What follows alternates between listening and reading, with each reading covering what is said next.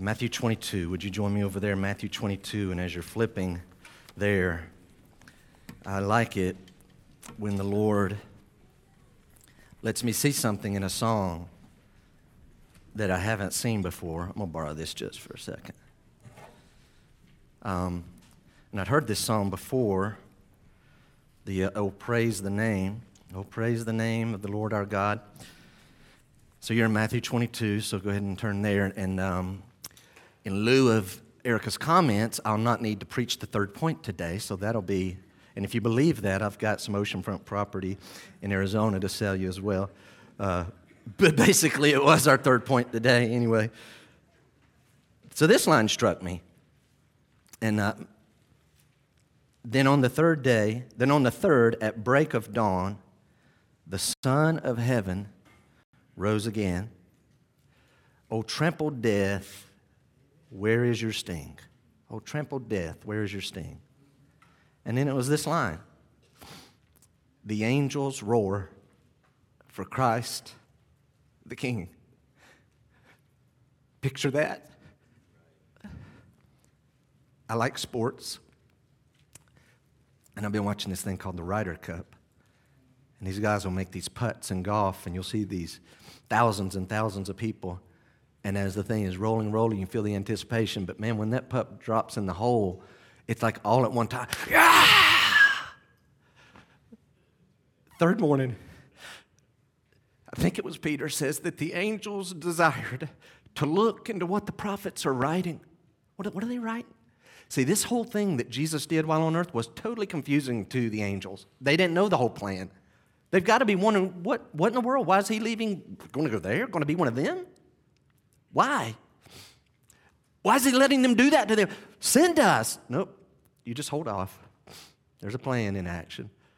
And, and then on the third day, maybe there was a rumble. I don't know. There probably was. A, we know there was an earthquake. And they're just watching this. And Jesus opens his eyes and they erupt. the angels. And we're going to do that one day. That was. That was for me this morning. Y'all didn't get squat out of that. That's fine. Man, that was, I was like, man, I could picture, they just, they erupted. Unlike anything that's ever been on earth. Then they started to see what God was doing. Matthew 22. In a moment, we'll read the first 14 verses. And, ah, good.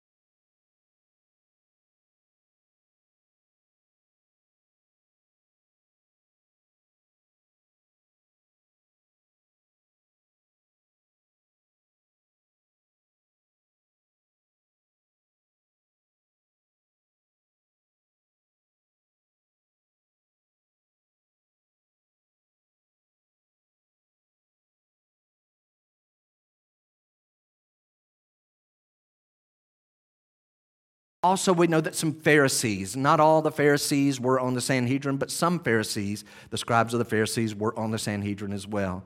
So these people come and they challenge Jesus By what authority are you doing these things?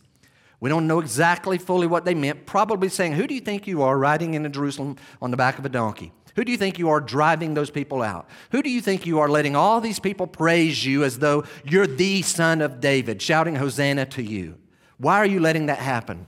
And then who do you think you are teaching in the temple? We've not approved this. Do you remember how Jesus responded? He responded by saying, I'm going to ask you a question about John the Baptist. You answer my question, I'll answer yours. I can't go into all that, all that message. They refused to answer John the Baptist's question. Jesus then tells three parables. So, parable number one was about two sons. A man had two sons. Can't go into it right now.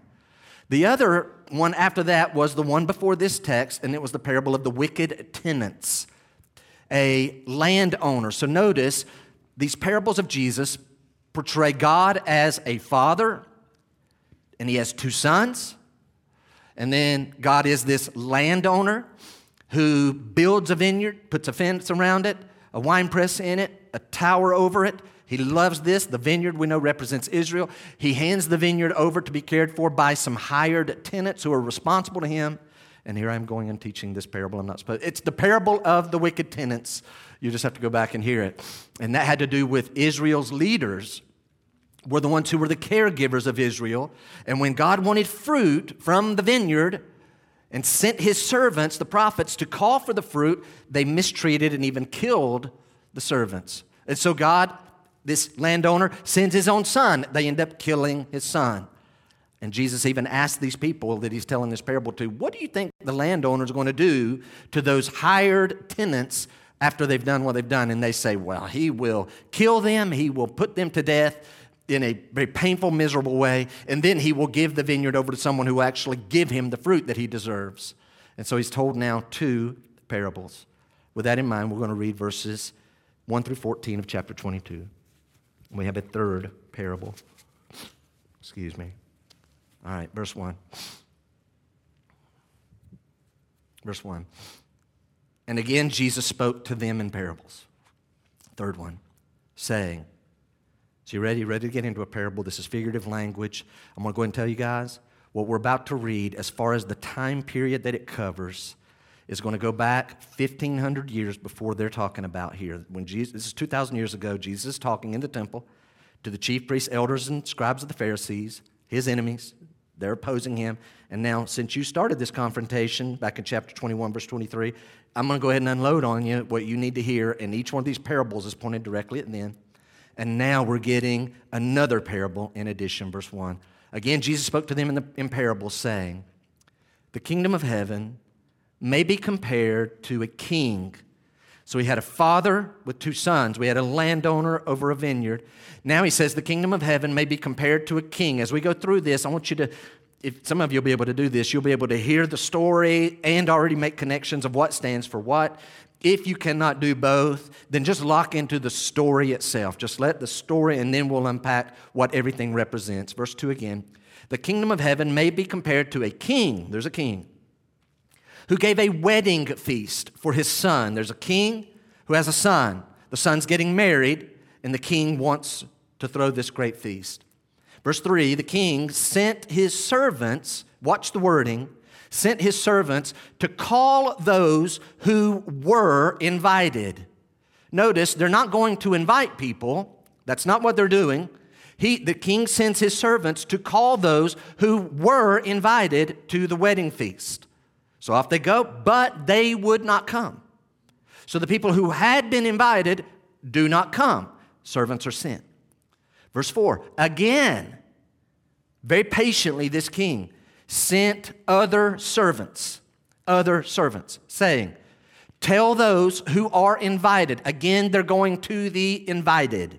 Verse 4 Again, he sent other servants, saying, Tell those who are invited. See, so here's, here's your message to them. Go tell them this. See, I have prepared my dinner. My oxen and my fat calves have been slaughtered and everything is ready. I want you to remember that phrase everything is ready. Come to the wedding feast. Verse 5. But they paid no attention and went off. Come to the wedding, everything's ready. Remember, you've been invited. Come, everything's ready. They paid no attention and went off, one to his farm, another to his business. while the rest, so there's most did that reaction, these that were invited. But some of the others invited are in verse 6, while the rest seized his servants. Servants minding what their Lord had told them to do, their king, while the rest seized his servants, treated them shamefully, and killed them. So, well, now what's going to happen? They've already rejected the offer. He sends another wave of servants, and now they've shamefully treated them, seized them, and killed them. Now, what will happen? Well, verse 7 is exactly right. The king was angry. King was angry, and he sent his troops and destroyed those. Jesus telling this parable. The king is angry. He sent his troops and destroyed those murderers and burned their city. Then he said to his servants, and right now, if you're like me, you're thinking, hey, time out.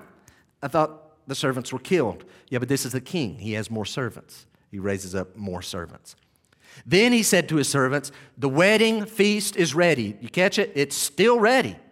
The wedding feast is ready, but those invited were not worthy.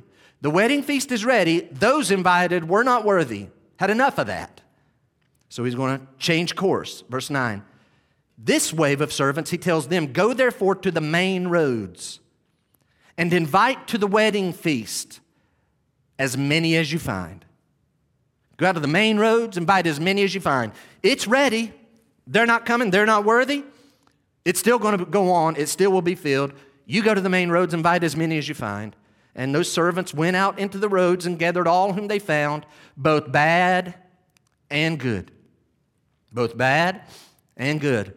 And so the wedding hall was filled with guests. And there's Jesus' parable, except it's not quite over. There is this next section. But when the king came in to look at the guest, right? So the wedding hall, the feast, which represents the kingdom. Jesus already told us that. Kingdom of heaven is like, like this king who's putting on a feast. So the feast is like the kingdom.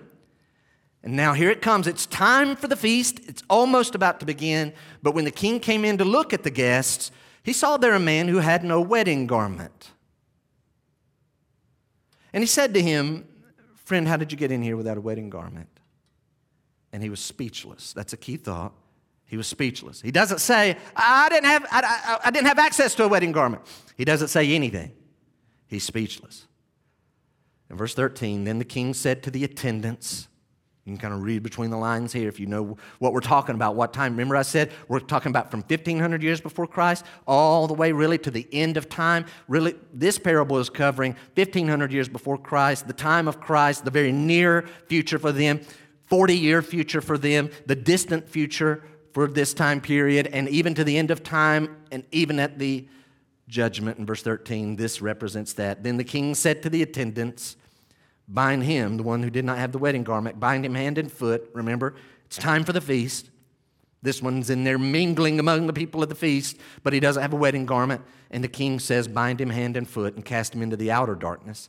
In that place there will be weeping and gnashing of teeth, much sorrow, much self loathing.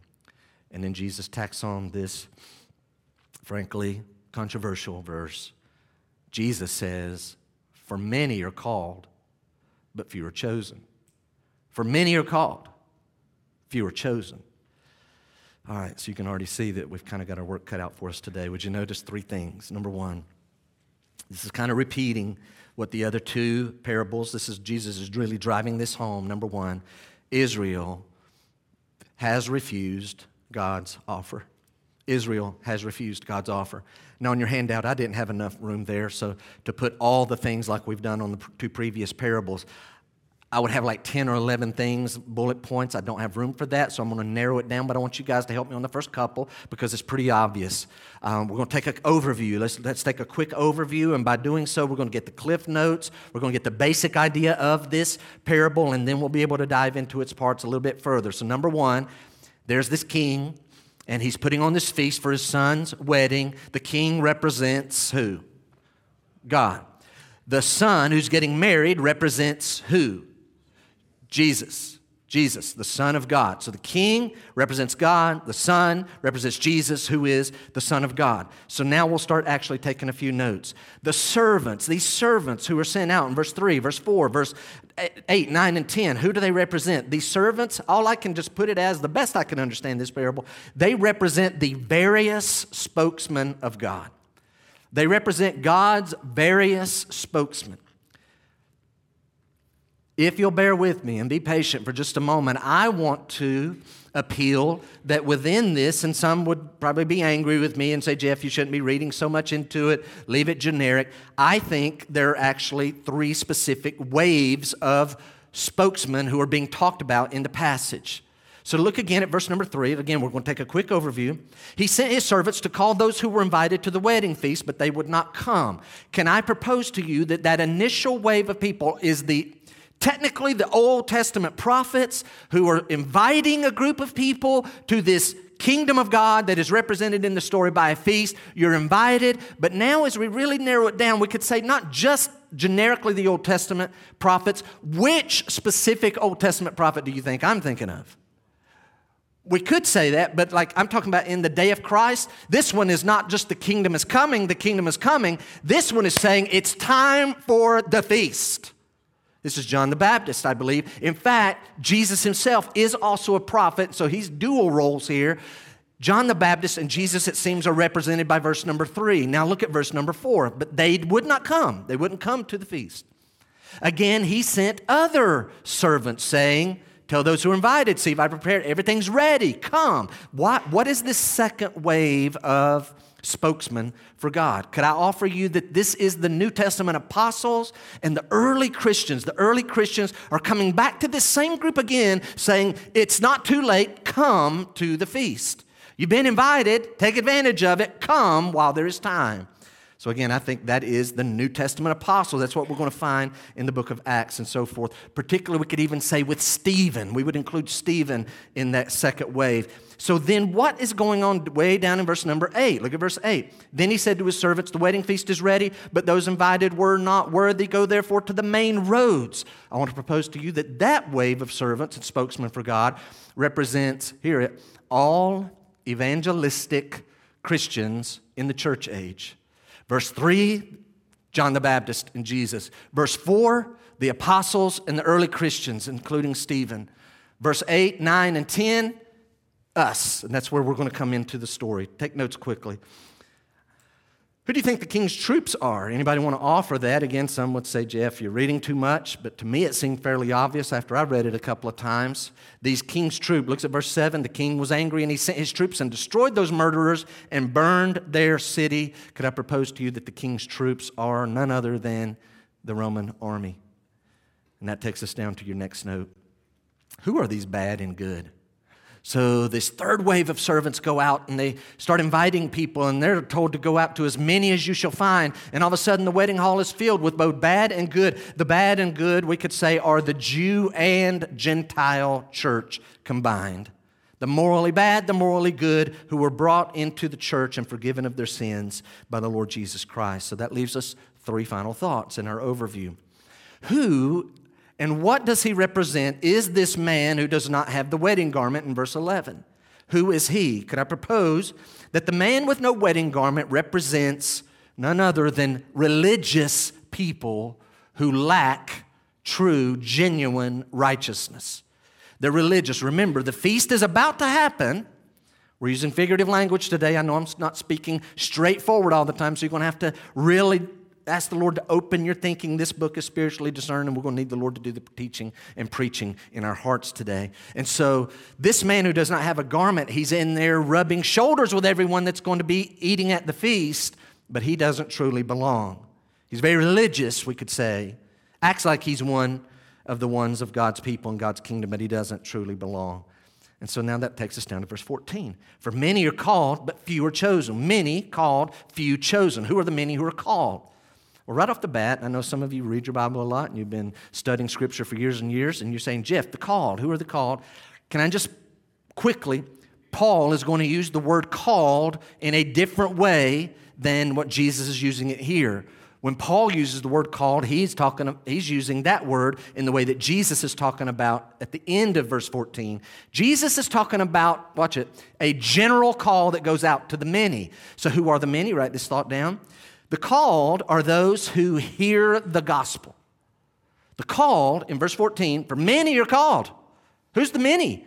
Those who hear the gospel. Now, catch what I'm about to say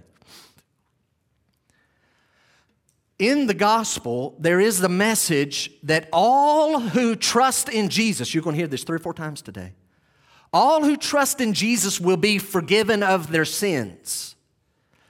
That is part of, now, this is key. Even if the person who proclaims that to someone else, this person tells this person that, all they've done is say, guess what? Everyone who calls on the name of the Lord, everyone who confesses their sins, acknowledges their sins before God, and believes that Jesus' death on the cross was enough to pay for their sins, everyone who does that gets their sins forgiven and goes to heaven.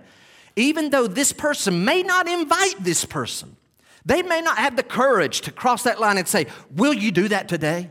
Would you confess your sins and receive the Lord's forgiveness? Though they may not actually verbalize it and call this person personally, this person has now heard the gospel. They are of the many who are the called because they've already heard everyone who does it is forgiven. Whether that human individual calls them to do it or not, they have now heard the call of God. No excuses. So then, who are the many? Well, very simply, the chosen, I'm sorry, who are the few? The few are the chosen who are those who believe the gospel. They're those who believe. The many are those who hear the gospel. The few are those who believe the gospel. And we'll have more to say at the end. Look at verse 2. So the kingdom of heaven may be compared to a king who gave a wedding feast for his son. Now just, just take that story as it is. R.C. Sproul writes the following He says, The king wants to honor his son. On the occasion of his wedding, by a feast by means of a feast to end all feasts. Did you catch it? This king wants to honor his son by means, at the occasion of his wedding, by means of a feast to end all feasts. Guys, what we're talking about is the biggest thing that would have happened in these people's lives. We're not talking about an invitation to sit at the, the front row or at the front table at the Oscars or the Emmys or some loser thing like that, right? That happens every year okay? This isn't box seats at the Super Bowl. This isn't Final Four tickets. This is none of this isn't backstage pass to your favorite band. That's always happened. This is a one-time event being put on by the king, and, and the Lord is Jesus is telling us that's what the kingdom of God is like. Now, if these people he's talking to are paying attention, Jesus has just unloaded and reiterated some major doctrine that they resist. They kind of know it, but they've never delved into it. What Jesus has just, this is key, he says, the same God that you claim to worship, the God of the Bible, Yahweh, Jehovah, that God has a son and he's getting married to a bride, and that's what the kingdom of heaven is like. The father is going to put on this big party, this big feast to honor his son's marriage to his bride. No, we're not going to get lost in all the lines that are crossing, like, wait, Jeff, I thought we are the bride. Are we the attendees? Okay, that's another analogy. We're staying in this parable. Yes, we are the bride, by the way. But here we're talking about being invited to this great feast that is put on by the Father. You don't want to miss this. It's the highest of honors. And the Lord has just told his enemies there is a God, the same God you serve, and he has a son, and his son is getting married to a bride. So now look at verse 3 quickly. And he sent his servants to call those who, now note the wording, those who were invited to the wedding feast. I pointed out upon our first reading. Those who were invited does not mean these servants are going out knocking, Hey, good afternoon. Listen, I'm from the king's office. Oh, yeah, I can tell you. That's great. The king's throwing a feast and you're invited. I'm invited. That's not what's happening. What he's doing, what these servants are doing, are going to people who have already previously been invited and indicated that they will come to the feast. In other words, this initial invitation took place 1,500 years before that, 2,000 years before that, really, with, with Abraham. And then what they've done is, is this group of people has taken this attitude we're invited to be in a relationship and in the palace with the great king and to be part of this feast? Of course, we're going to be part of that. Will you accept the invitation? Their answer has been yes, thank you, that's awesome. Count us in. Just let us know when it's time, and we will be ready, and we will take part in this great feast. But unfortunately, as verse 3 says, but they would not come. Barclay writes it this way. We've already told you who this group is. He spells it out more clearly. The guests who had been invited, and remember, they've already been invited, and the implication is yes, we're going to come. Just let us know when it's time. The guests who had been invited and who, when the time came, refused to come stand for the Jews. Ages ago, they had been invited by God to be his chosen people.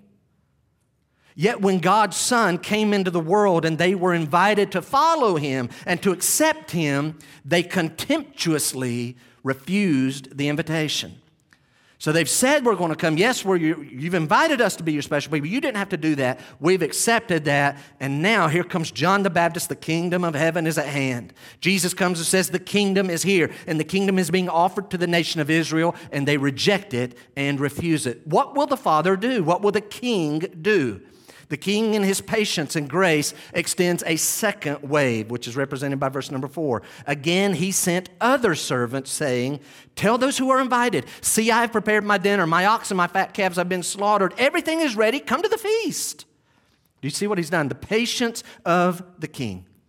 So, if the first servants represent John the Baptist and Jesus. Then this second wave is after the death of Christ. What does the Lord do? He sends the apostles, and again, those early prophets and teachers and preachers, including Stephen, the first deacon, there in the early church.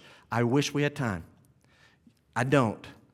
If we had time, we would pause and we would go to Acts chapter number two, and you would see that the apostles go out into the temple and preach another second offer to the Jewish nation.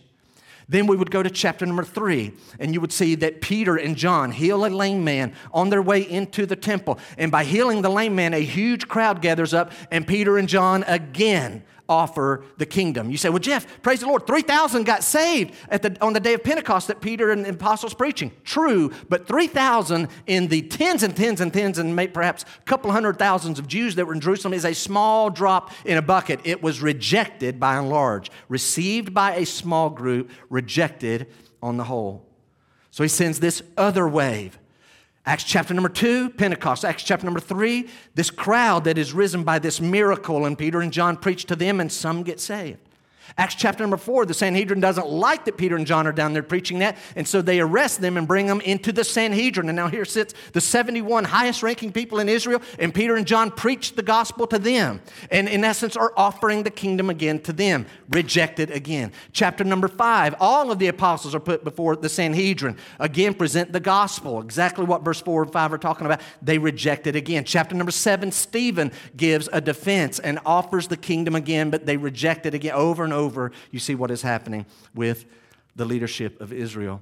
We could take it even all the way to chapter 13 of the book of Acts, where Paul and Barnabas on the first missionary journey in a synagogue to, to the Jews, they present the gospel again, as Paul always did when he was on the missionary journey, over and over and over. Now look at verse 5 and 6. Two responses.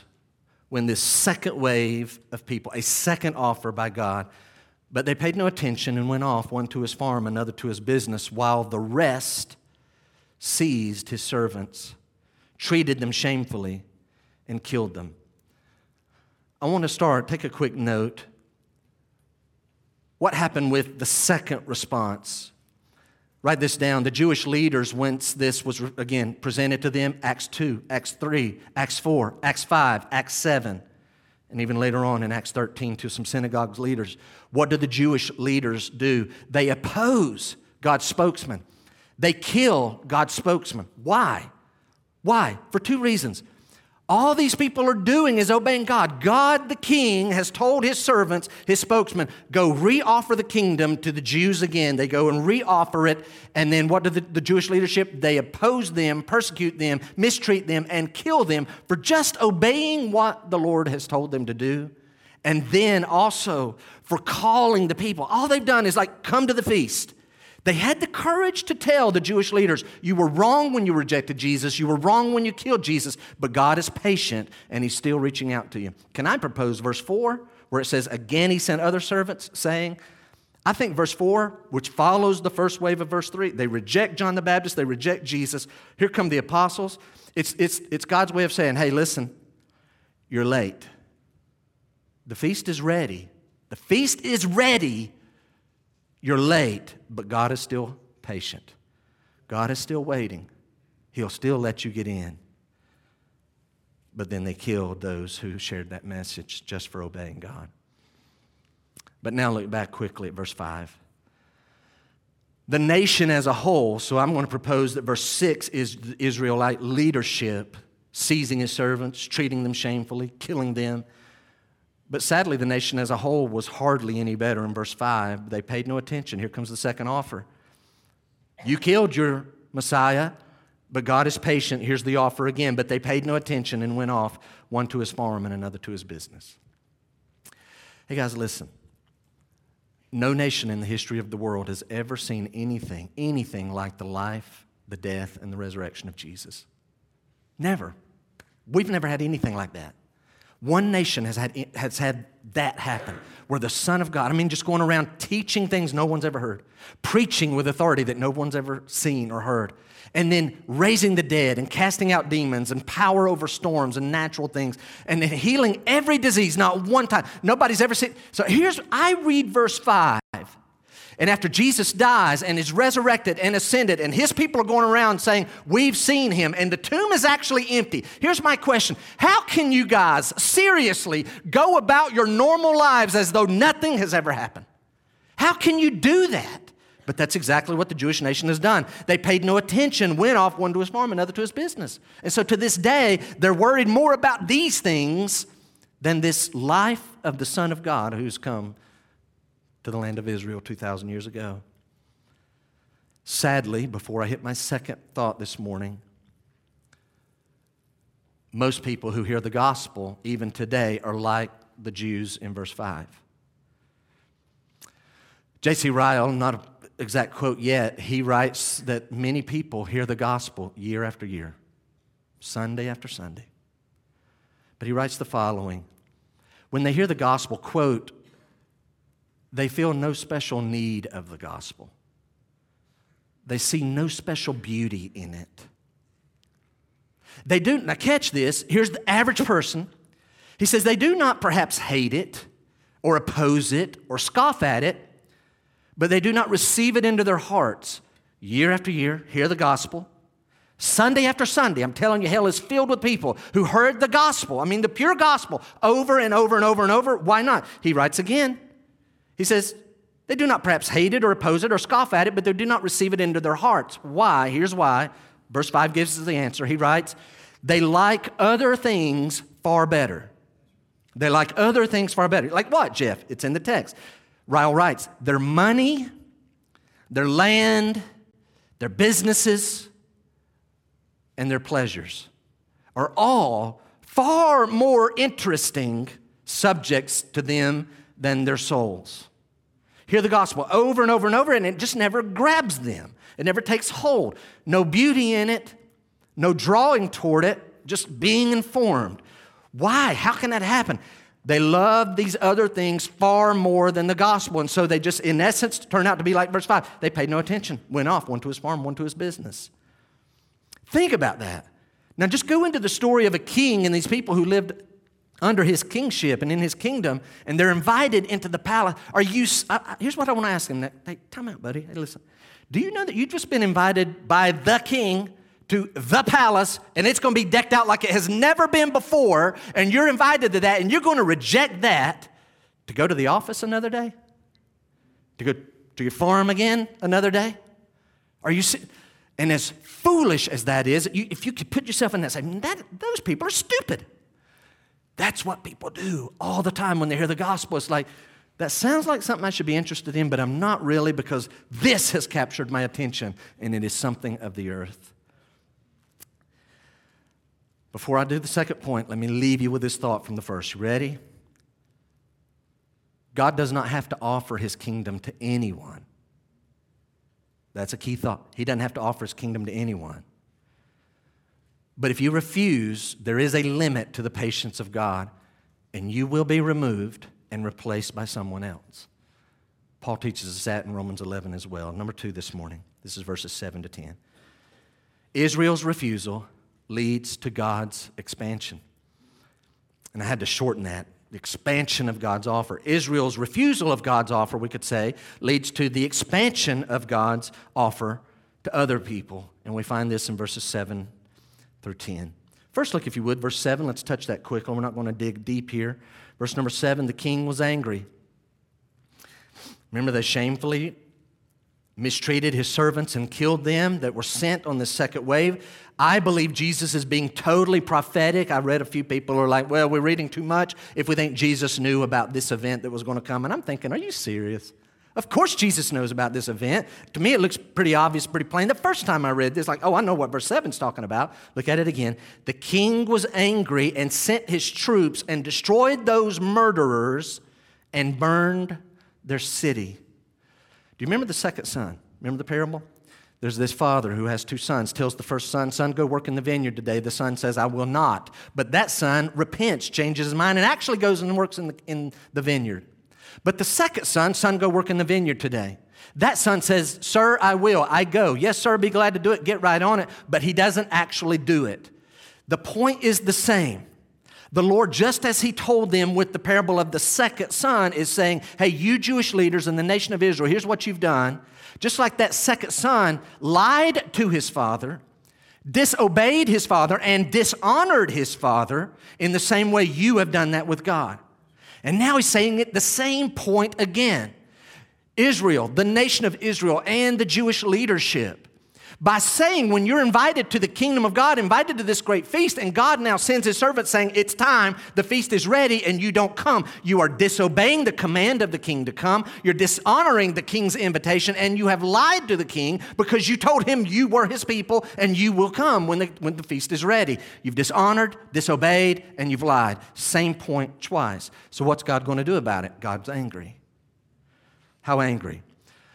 Remember that God has already shown the nation of Israel in the Old Testament that He will absolutely use another nation more wicked than Israel to punish His people. God will use another people, even more wicked than His people, to punish because you're my people. And so God did that in verse 7. Verse 7 the king was angry and he sent his troops and destroyed those murderers and burned their city. Can I propose to you that verse 7 is talking about God allowing the Romans to destroy the city of Jerusalem in AD 70. Why? Two basic reasons. One is theological. He allows the Romans to come in. Again, they, they stirred up trouble, the Jewish nation did. Finally, Rome had had enough. On the human level, that's what was going on. On the divine level, this is a, that, what happened in AD 70 was a fulfillment of verse number 7. By the way, that changed everything in the land of Israel from AD 70 until about 1948. Just shook it all up. You say, what happened in AD 70? The Roman general Titus brought his army and killed over 1.1 million Jews in the city of Jerusalem. Destroyed the city. The temple is destroyed. Why did God do this? Number one, obviously, to show the Jews who kept on offering animal sacrifices, your animal sacrifices are no longer sufficient. My son died on a cross 40 years ago to pay for all sin. Why are you still offering animal sacrifices? And so God has allowed the, the temple to be destroyed. There are no animal sacrifices going on in the land of Israel anymore. God put a stop to it. But also because Israel had the audacity, when approached by God's spokesman, to act like their murdering of his son was no big deal and then to mistreat his church and persecute them. And so God allowed that to happen to the nation of Israel. Unfortunately, many other Gentile nations have looked at what happened in AD 70 as though that's a license for them to continue to persecute the Jewish nation. That's not your place. Those are God's people. God used Rome to do that then. Later on, God judged Rome for what Rome did against Israel. Any nation who opposes the, the nation of Israel, you're going to pay a price. So we never need to think, okay, they're the ones who put Jesus to death and they don't think anything's wrong with it. We need to go. No, that is not our place. That's God's business. Those are his people. And now, verse 8. Remember the thought Israel's refusal leads to God's expansion. Look at verse 8. So he sends his troops, destroys those murders and burns their city. Then he said to his servants, Wait, I thought the servants were dead. Nope. He raises up a whole other group of servants. And watch what, because this is us. You say, Jeff, are we in this anywhere? Oh, absolutely. This is us. Then he said to his servants, The wedding feast is ready. Did you catch it? Hey, servants, the wedding feast is still ready. The wedding feast is ready, but those invited were not worthy. Those were not worthy. So here's what I want you to do. You go, therefore, to the main roads and invite to the wedding feast. This is a change. You go to the main roads and invite to the wedding feast. Who? Who can we invite and how many? As many as you find. What? Who can we invite? As many as you find. How many can we invite to the feast? Like the feast equals the kingdom of God, a right relationship with God, eternal life, heaven. Like how many can we invite to this thing? As many as you shall find. What kind of people can we invite? As many as you shall find. Any more questions? Okay, no, it sounds like we can invite anybody, as many as we find, as many as you find. Verse number eight, verse nine again. Go therefore to the main roads, invite to the wedding feast as many as you find. And those servants went out into the roads and gathered all whom they found, both bad and good. So the wedding hall was filled with guests. And that we know, we can recognize that's still futuristic because this is still taking place. So let's put it together. 4,000 years ago and 3,500 years ago, until 2,000 years ago, there was a nation on earth called Israel that was offered an exclusive relationship with the one true God. Had you lived back then, you say, I want a relationship with the one true God, then you would need to come to God on the basis and terms of what He had shown, specially shown that group of people. And so, Gentiles, had we lived in and we want to serve the one true God, Yahweh, Jehovah, then we would have become Jewish proselytes, and our males would be circumcised, and we would confess our sins and our unworthiness, and we would be baptized, and we would start living by the Old Testament law, by faith right? So then we could become because there was this exclusive offer. But now here we come to the New Testament, and Jesus is hinting, in essence, basically saying already in verse 9 and 10, my new generation of people, the new change of plan is it's no longer going to be just this one nation. You go out and tell all the peoples to come have a relationship with the Lord. The parameters have been expanded. The offer is to as many as you shall find, whether good or bad. Can I point your attention one more time to verse 8? Look at one more time, verse 8. He said to his servants, The wedding feast is ready. It's ready. It was ready in verse 3. It was ready in verse 4. It is still ready in verse 8. Jeff, what's your point?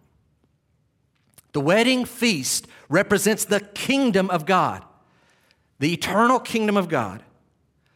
So, with that as the basis, what has to happen for the kingdom of God. Many of you are thinking, man, I can't wait. Things are so bad, so terrible. I've never been at any point in my whole life like it's been the last two or three years. We just want the kingdom of God. When is it going to come? I'm going to tell you when it's going to come. When the wedding hall is full of receptive guests, then the kingdom will come. Right now, the feast is ready.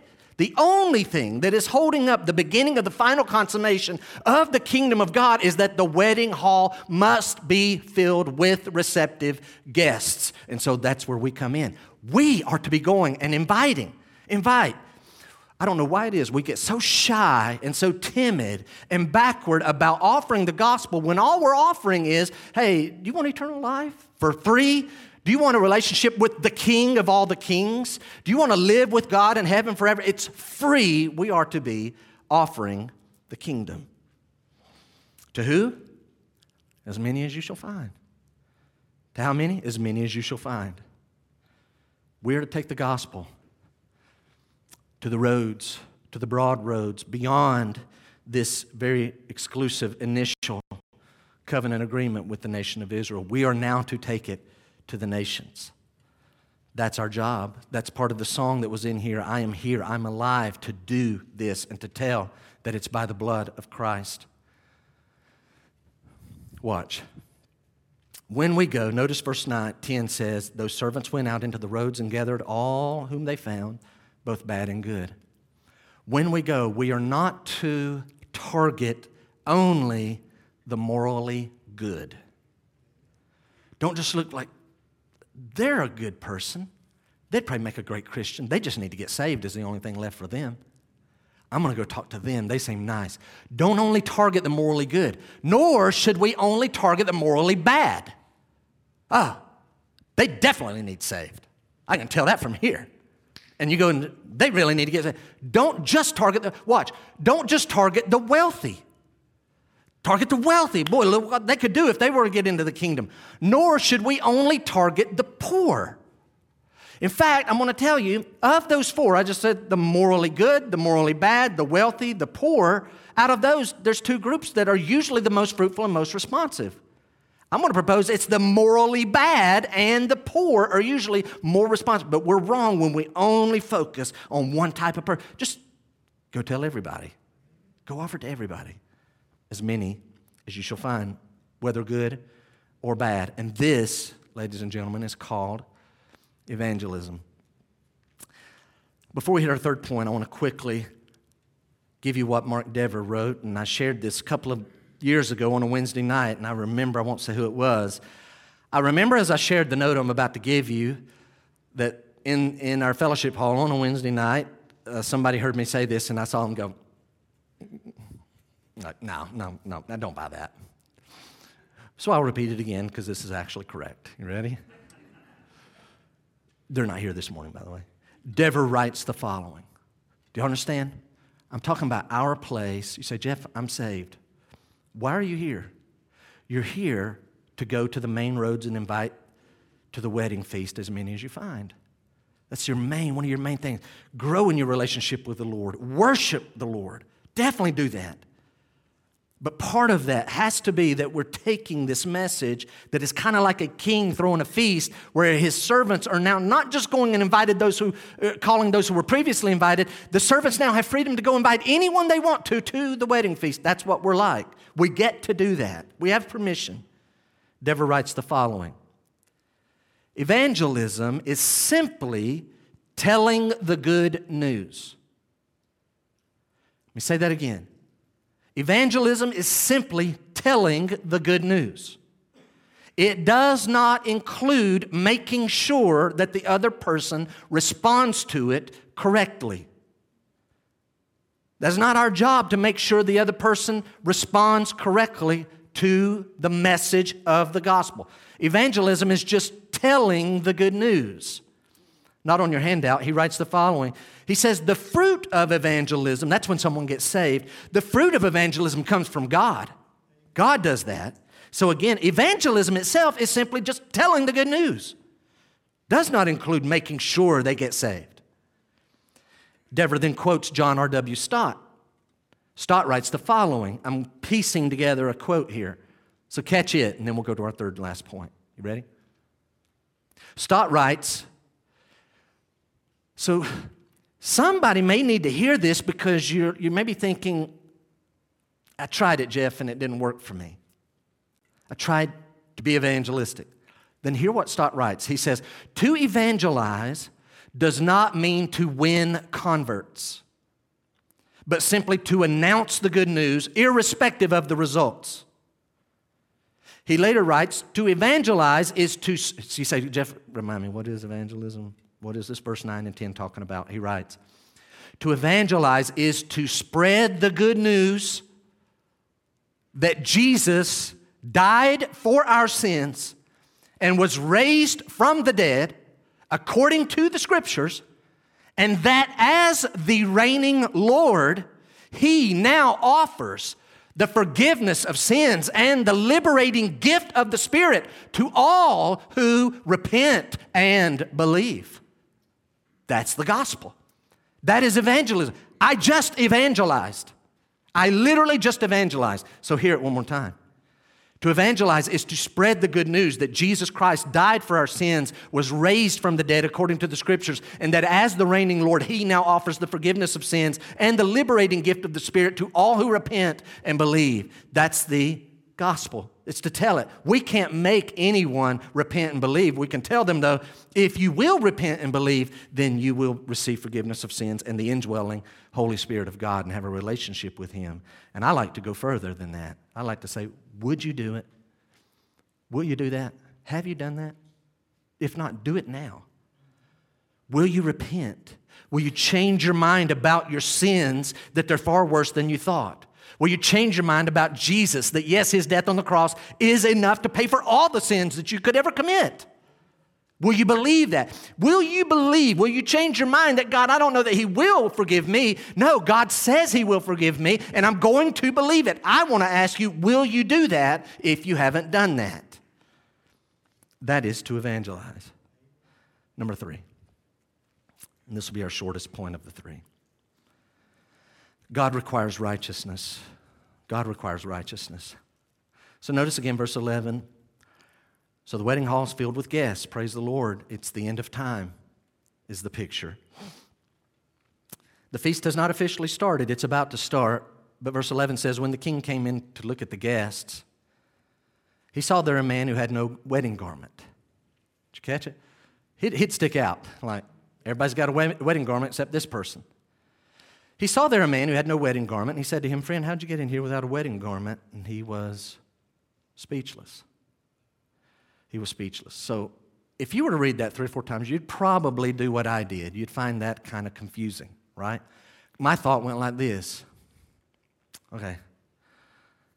The servants were given permission to go share the offer and the invitation to the feast to as many as they shall find. They obviously found this man. He's at the feast. What's the problem? And then I think as we look, I think the key is the word speechless. What are you doing here? Who do you think you are? How did you get in here without? Now, the feast hasn't started, but he's rubbing shoulders with everyone that is there. How did you get in here? And he's speechless. Notice what he does not say. He doesn't say, I was up on the main road and this person came and got me and I did the best I could. I came straight here. He doesn't say that.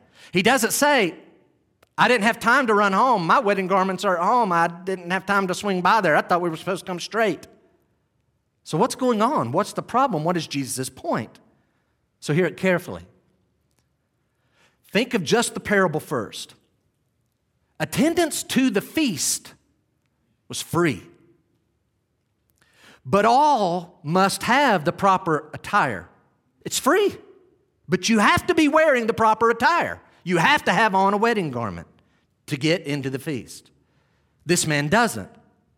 Why? So we ask ourselves this question hold on.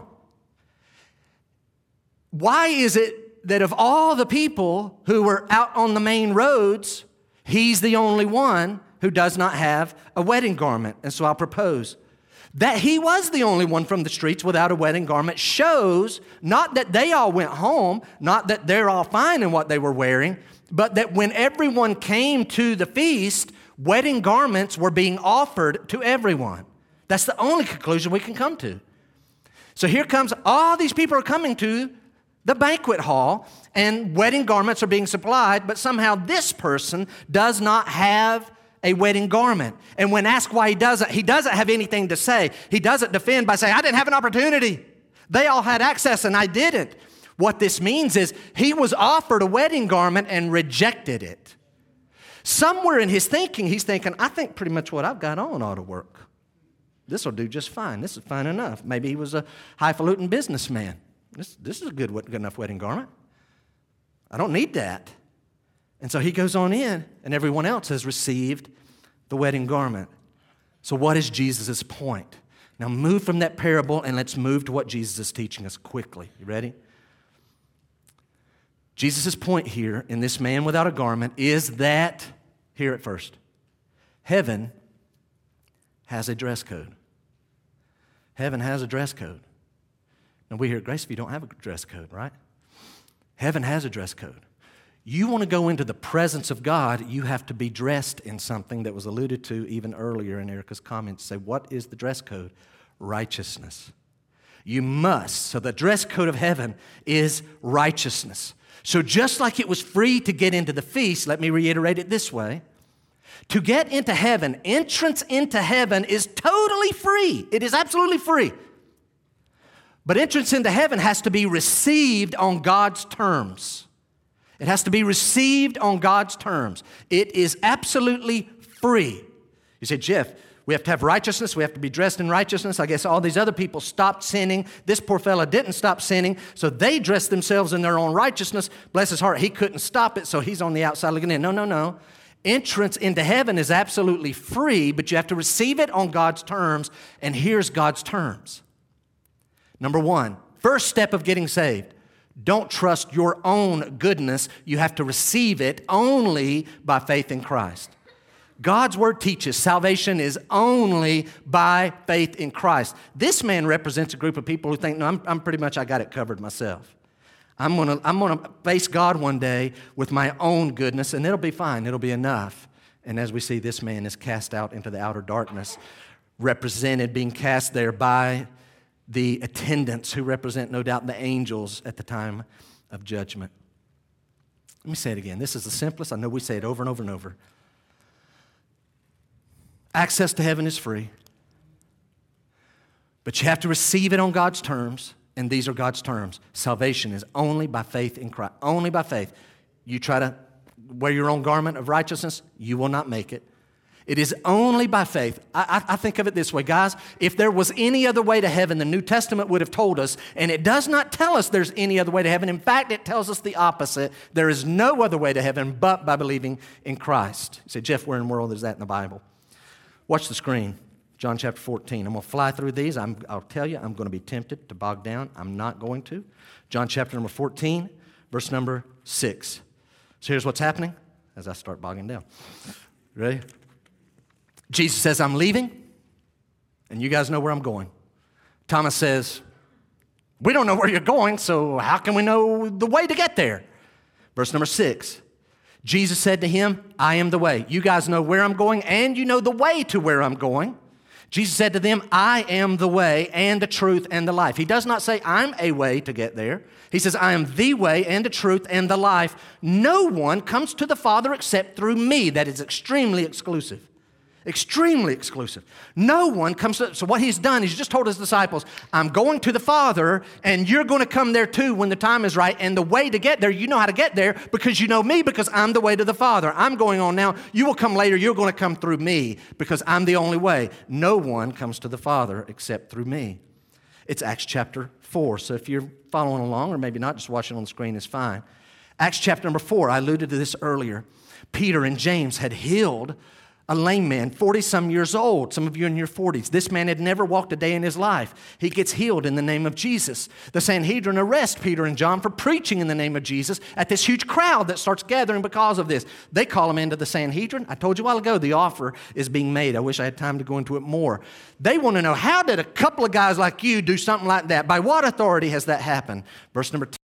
Peter filled with the Holy Spirit. Watch it, this is key let it be known. He's talking to the 71 member Sanhedrin, probably looking directly at the high priest. Let it be known to all of you and to all the people of Israel that by the name of Jesus Christ of Nazareth, whom you crucified, whom God raised from the dead, by him this man is standing before you. In other words, you want to know how this guy is all of a sudden able to walk? It's not me and John. It's by the name and the power of the Lord Jesus Christ, Jesus Christ of Nazareth. That's how he's the healer. But verse 11 picks up further. This Jesus is the stone that was rejected by you, the builders, which has become the cornerstone. Can't preach all that. We did it two weeks ago. You know what Jesus is saying, or, or what Peter is saying? He's not only the healer of this man and thousands of others, he is the one and true Messiah. And you guys are supposed to be the experts, and you should have recognized the Messiah by the prophecies of the Old Testament, but you totally missed it. And so you rejected him as the cornerstone, but the perfect cornerstone, God is the builder and has pulled him out of the throwaway pile and has made him the cornerstone of the whole building that God is building. But verse 12 is why I actually had this being read. So he's the healer, he's the Messiah, talking about this name of Jesus. And, Peter says, there is salvation in no one else. No one else. For there is no other name under heaven given among men by which we must be saved. He's the only way. You have to do it God's way. This exclusivity of being saved only through Jesus is one of the reasons that we, as the servants of God, need to be urgent because we're surrounded by people who think there are many ways to God or think they're by default on their way to heaven. Watch 1 John. 1 John chapter 5 verse number 12. It's only God's way. John writes, this is so clear. Whoever has the Son has life. Whoever does not have the Son of God does not have life. You see those two Whoever has the Son, you say, Jeff, I have the Son, praise the Lord. Whoever has the Son has eternal life. Whoever does not have the Son, over here, I don't have the Son of God. I don't trust. I'm going to get there another way. Nope. Whoever does not have the Son does not have life. It's exclusive. Now, I do want you to turn 2 Corinthians. Would you flip there? 2 Corinthians chapter 5. 2 Corinthians 5. We're thinking about this man that was without a wedding garment, and he represents religious people who try to get into the feast and eternal life in the kingdom of God by their own good works, thinking his own clothing will be fine. And as Erica alluded to in her comments, watch what 2 Corinthians 5:21.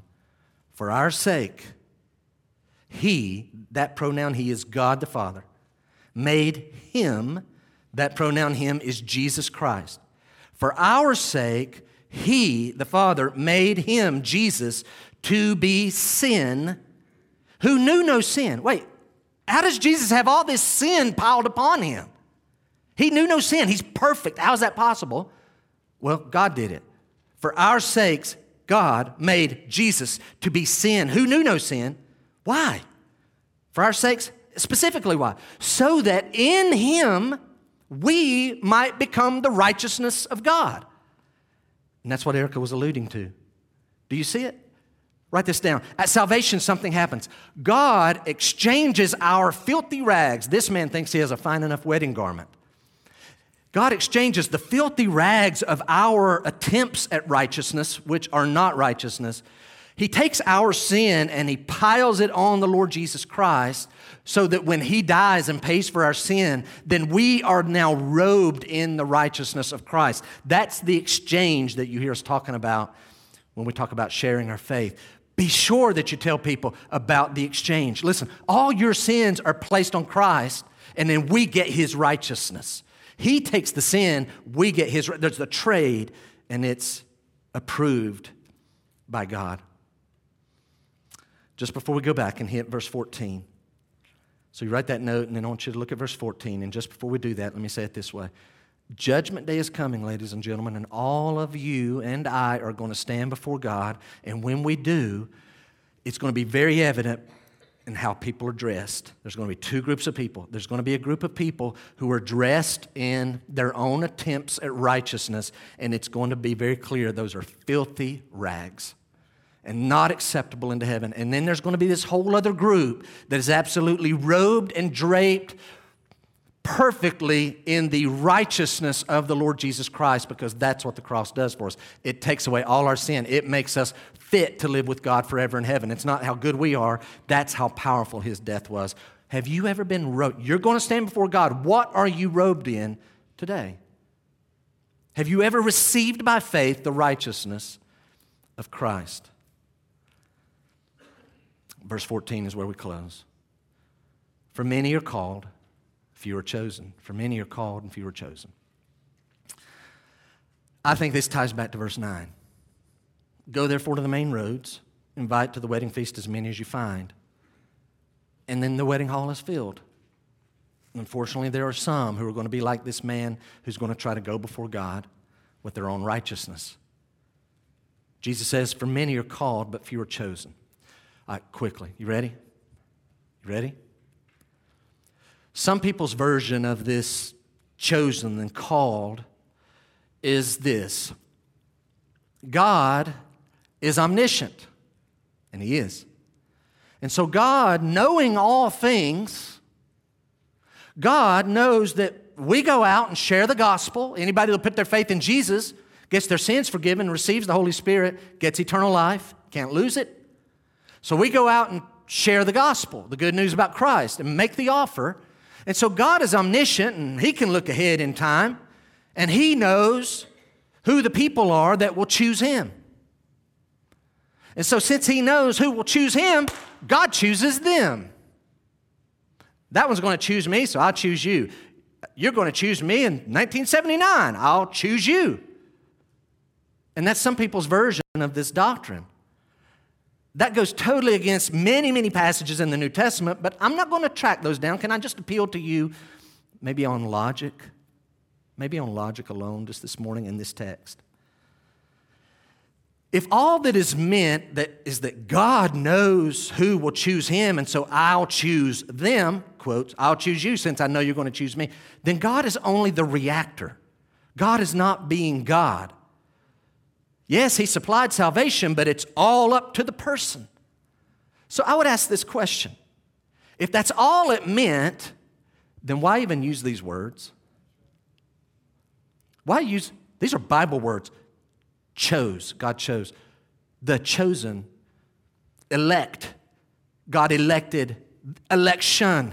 I'm not making these words up. I promise. Get you a concordance. They're in the Bible. Let the Bible say what it says. So we have to ask ourselves, why is this happening? Why would God, and God knows what these words, do you know how many debates and like heated discussions and splits have happened over the words that I just said?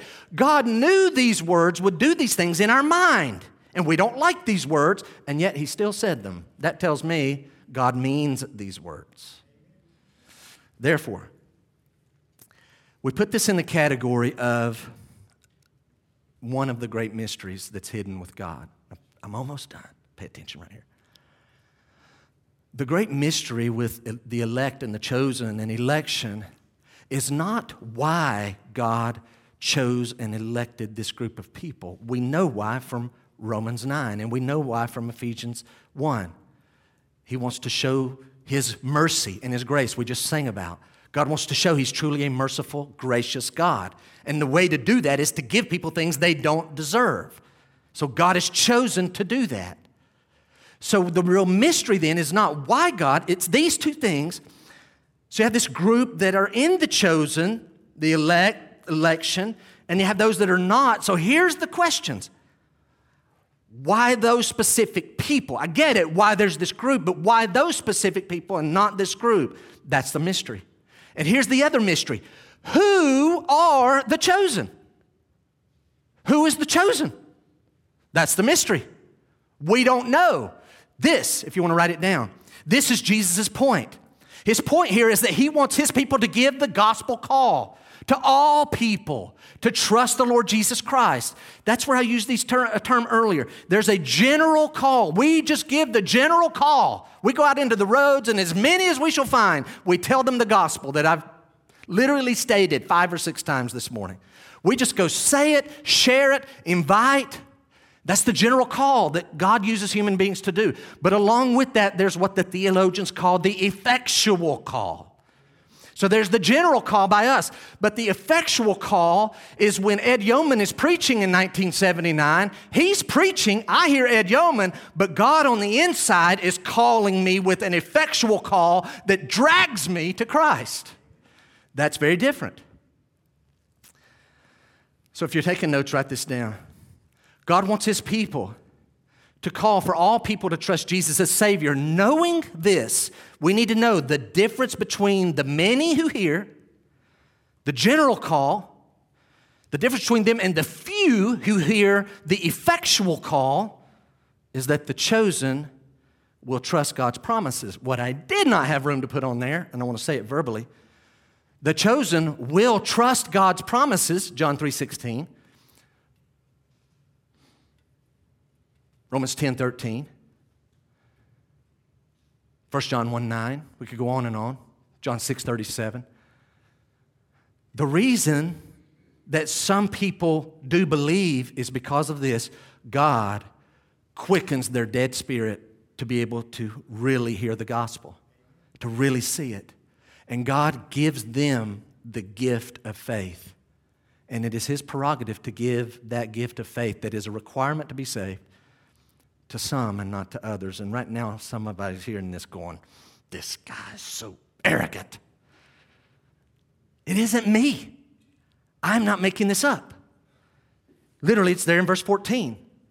But we'll finish with these quickly. John 1.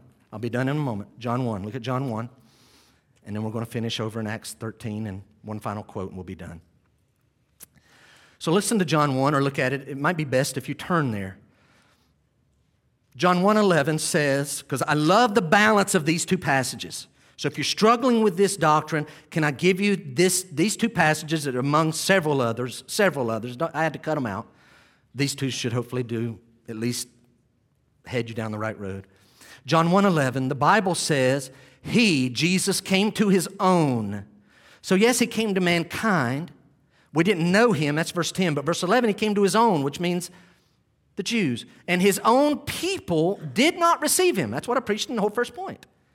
His own people did not receive him. Watch verse 12. I hope you're looking at this. But to all who did receive him, the Jews rejected him. Individual Jews did receive him, but the nation as a whole has rejected their Messiah. Verse 12. But to all who did receive him, here's the key who believed in his name, he gave the right to become the children of God.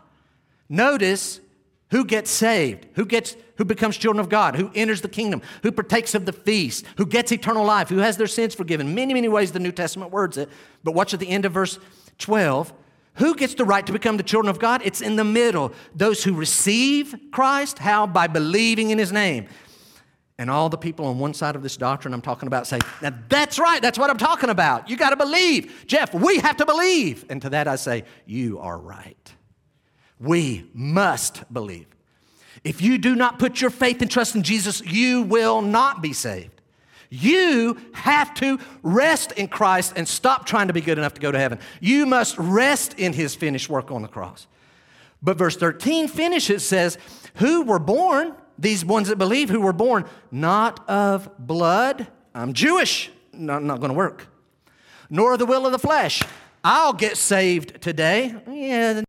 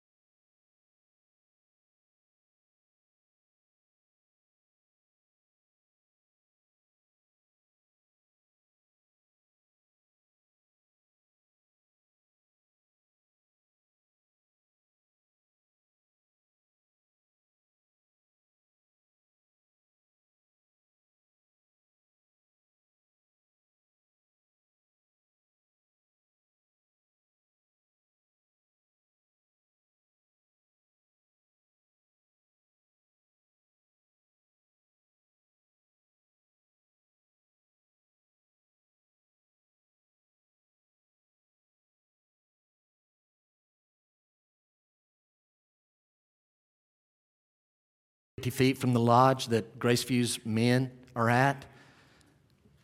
In the darkness, he comes knock on our door. It was amazing how the Lord had prepared his heart to receive the gospel, and he ends up getting saved. And it was just like, wow. It was, it was just, God did all, all the work. Can I just tell you guys? We love that. Praise the Lord for that. But Graceview, if you for a second think that is the norm and that that's what we should always wait on, you're dead wrong. Every lost person in Anderson County should be beating the doors down of a church today. They're, they're eat up with guilt. They know they're not right with God. They should come bust through that door right now and say, I'm not leaving until somebody tells me how to get right with God. That's what they should do. Rarely does it ever happen. And so if all we do is say, man, that was great what happened with Andy, it was great what happens with Andy. But we've been told in verse 9 and 10 to go into the road and go out into the highways and the byways and invite as many as the Lord shall give you, as many as you, you shall find. Go and present it to everyone. Don't just wait on them to. Andy literally was on a tee. And the Lord's like, Are you boys going to swing and hit this thing, or am I going to have to send an angel to do this? Because y'all are like dragging your feet. It took us a little while to figure out what God was doing. We love that, but we're told to go and give the gospel. So I'm, gonna, I'm not going to say that. Who have you shared the gospel with recently? Who have answered that question? Who have you shared the gospel with? That's why you're here. Let's go out into the road and tell them, as many as we shall find. Can I just share something with you? You're invited to, it's totally free. Will you come? Let's stand this morning. Let's pray. Father, I pray that, Lord, I pray that if anyone here this morning has been distracted by lands and businesses and money and pleasure. Father, I pray that you would convict them of their sins and may they grab me or another one of these men or ladies here this morning and literally what I just said, may they say, I got to talk with somebody. I'm not right with God. I don't want to be cast into the outer darkness where there's weeping and gnashing of teeth. Lord, you can do that. You can cause that to happen. If someone's watching online and they just need to contact us, Lord, I pray that you'll do that. But Father, I also know that you could have saved people literally 45 minutes ago when we shared the gospel and pleaded with folks to get saved. You could and very well may have saved someone right there while watching. So we praise you for that. Lord, I pray for those of us that are already saved, that you have given us the righteousness of Christ for free. Number one, Lord, we want to say thank you, God we did nothing to be put in that category of people. We did nothing. We're unworthy. It is only by your grace, Lord. You overlooked our sin. You moved past our sin and you forgave us of our sin. We're no better than anyone else.